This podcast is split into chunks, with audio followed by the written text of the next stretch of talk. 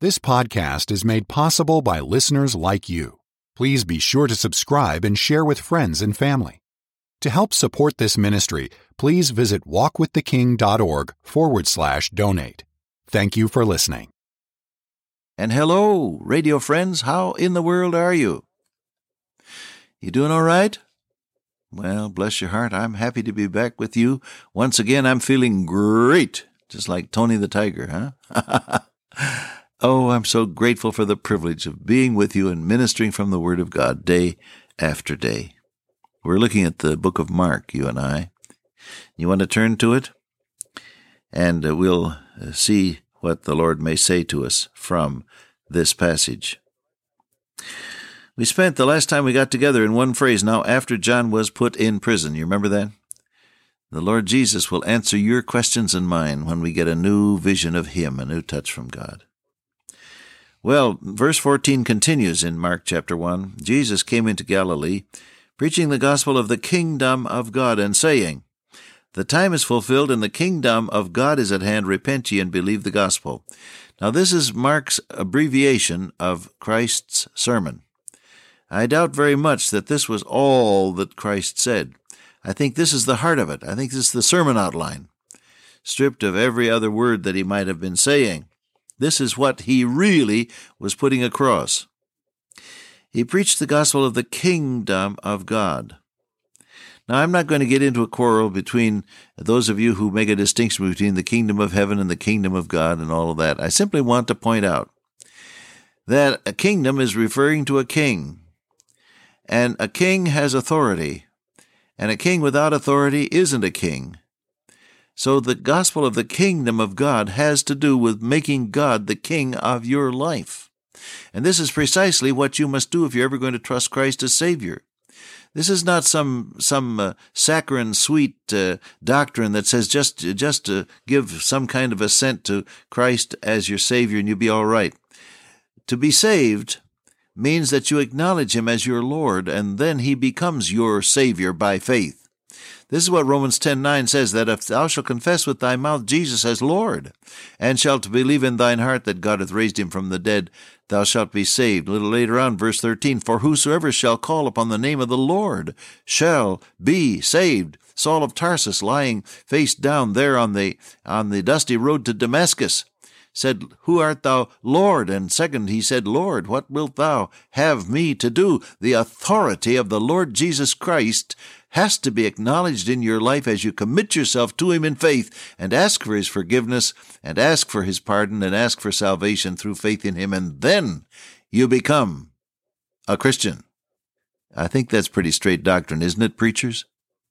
I am against what we call easy believism where you simply give a mental assent to some statement of doctrine and say, Oh, I'm a Christian. I believe all that. And then you go on and live as you please. I don't believe the Bible teaches that. He that covereth his sin shall not prosper, but whoso confesseth and forsaketh it shall have mercy. And you and I have to straighten up as we look up in order for our relationship with the Lord Jesus Christ to become that dynamic moment by moment miracle that we call the Christian life. The gospel of the kingdom means make God king of your life. How do you do that? Number one, receive Christ as your Lord and Savior by faith. Number two, start obeying what you know to be the will of God. Number three, read God's Word so you'll learn more. And number four, depend on the faithful indwelling Holy Spirit to guide you moment by moment in what God wants you to do. Make the Lord Jesus the King. Put him on the throne of your life. Instead of self, instead of the world, instead of the opinions of others, put the Lord Jesus Christ on the throne of your life, the kingdom of God. So, how do you do this?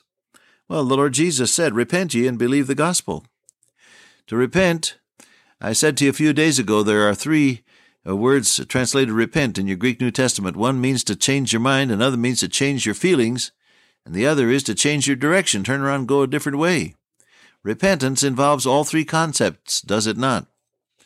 To, to think about this and to change your mind. Some people have a, the idea that sin is cute and that to get away with things is, is clever. Now, that's the way of the world. That'll land you in hell. You have to change your thinking. Sin is abhorrent. Sin is is uh, disastrous. Sin is ruinous. Sin uh, angers God and lands you in the lake of fire. This involves a change of mind about sin, and then a change of feeling immediately. When you realize the horrendous nature of the sin against God, and you say, as did David the psalmist, Against thee, the only, have I sinned and done this evil in thy sight. Purge me with hyssop, and I shall be clean. Wash me thoroughly from mine iniquity, and so on. You'll change your feeling. You'll feel differently about God. Congregation came in to hear Jonathan Edwards preach. Someone said he, did, he didn't have a very dramatic uh, presentation, he had a high pitched voice and read his sermons by the light of a guttering candle as he stood there in the high pulpit. But as those people came in, many of them careless and disaffected, but as they listened to the sermon, the Holy Spirit of God got a hold of them, and it was actually true that some of them gripped the sides of the of the pillars uh, by which they sat, because it said they didn't want to slip down into the fires of hell. So real was the portrayal of God's anger against sin and their own pitiful condition as sinners. So real was it that they were simply frightened and, and, and under conviction and their feelings were changed. And then he said, repent ye, and that means turn around and go a different way. An old man that was, was preaching in missions when I was just a boy starting out he was trying to portray what repentance was, and he stamped across the, the platform in one direction. He said, I'll show you what repentance is. He says, as a sinner, you're walking along and you're saying, I'm going to hell, I'm going to hell, I'm going to hell. And then you turn around and you trust Christ as your Lord and Savior and you can walk. And he started walking back across the platform shouting, I'm going to heaven, I'm going to heaven, I'm going to heaven. Well, it may not be quite that simple, but it does involve a turning around and going God's way. Then, beloved, you and I are in a position where we can believe the gospel. For God so loved the world that he gave his only begotten Son, that whosoever believeth in him should not perish, but have everlasting life. It's this blessed combination of willingness to be different and asking Christ to perform in you that miracle that makes you different. If any man be in Christ, he is a new creation. Walter Kallenbach, the blind evangelist, used to say so often. I heard him say it in meetings that he held for me when I was still in the pastorate. He would say, If you don't want to be different, nobody can help you. But if you do want to be different, Jesus can help you. Come to him. So true, isn't it? Repent ye and believe the gospel. All right, now what happens? Verse 16, Mark chapter 1. As he walked by the Sea of Galilee, he saw Simon and Andrew his brother casting a net into the sea, for they were fishers. And Jesus said unto them, Come after me, and I will make you to become fishers of men. And straightway they forsook their nets and followed him. When he had gone a little farther thence, he saw James, the son of Zebedee, and John his brother, who also were in the ship mending their nets. And straightway he called them, and they left their father Zebedee in the ship with the hired servants and went after him. The call of Peter and Andrew and James and John. They were fishers, casting a net into the sea. A couple of thoughts here. The Lord Jesus reserves the right to interrupt your workaday business with His will. Now, I'm talking to people who are salesmen and presidents of corporations and vice presidents and principals of schools. I know this because I've talked with different ones of you and you've written to me. And uh, physicians and lawyers and nurses and, and psychological counselors and and uh, and uh, production managers and salesmen and people who work uh, with their hands in the production area of a factory and housewives and students We've all got different schedules, haven't we? And they're all very important. I know that. I want to tell you, I appreciate that you make time to be with me day by day. I know some of you carve out that 14 minutes so that you can just be with Bob Cook and share from the Word, and I appreciate it. But your schedule is important. I know that. I used to get so fussed when people having nothing to do would come and do it in my office. Say, well, Bob, I had a couple hours to kill. I thought I'd come see you. Oh boy, I would say to myself, why do you kill time in my office? then I realized that God had a purpose in sending them in, and I'd have a prayer with them and see what happened. oh, yes, your your schedule is is important, but God reserves the right to superimpose His will upon your schedule. Are you willing for Him to do that today?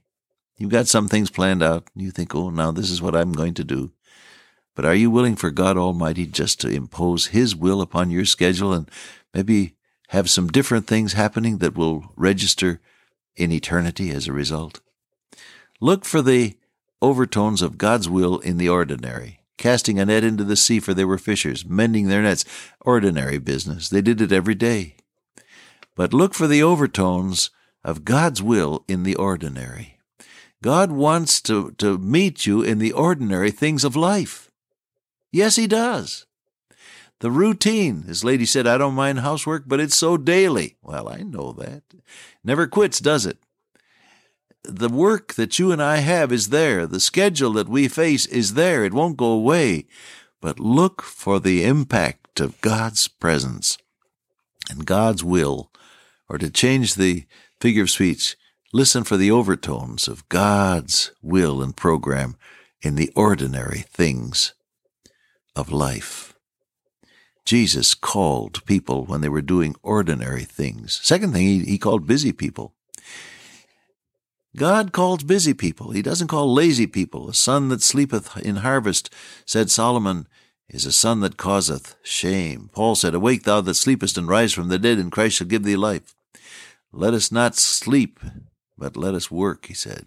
Jesus our Lord said in John 9 4, I must work the works of him that sent me while it is day, the night cometh when no man can work labor with his hands that he may have to give to them that have not, Paul said concerning folk that weren't working. So the work ethic is in the Bible. There's no doubt about that. God calls busy people. You get busy doing what you ought to do, and you will find God working with you and, and, and, and maybe in spite of you to do his will. Paul said to the Corinthians, We are laborers together with God. We are God's husbandry and God's uh, handiwork. God's poem in in uh, in Ephesians 2:10, we are his workmanship. That's Greek word poema. God's poem. He's writing a beautiful poem out of your life. He's building something, the architecture of God in your life. Let him take your ordinary work, which is there, and it won't go away. I know that. It has to be done. Let him take your ordinary work and glorify it with his presence, and make of you, as he said to Peter and Andrew and James of John, fishers of men. Dear Father, today, interfere, will you, in the ordinary things of life so we can feel the touch of the divine hand in what we're doing. In Jesus' name I pray, amen. Till I meet you once again by way of radio, walk with the King today and be a blessing.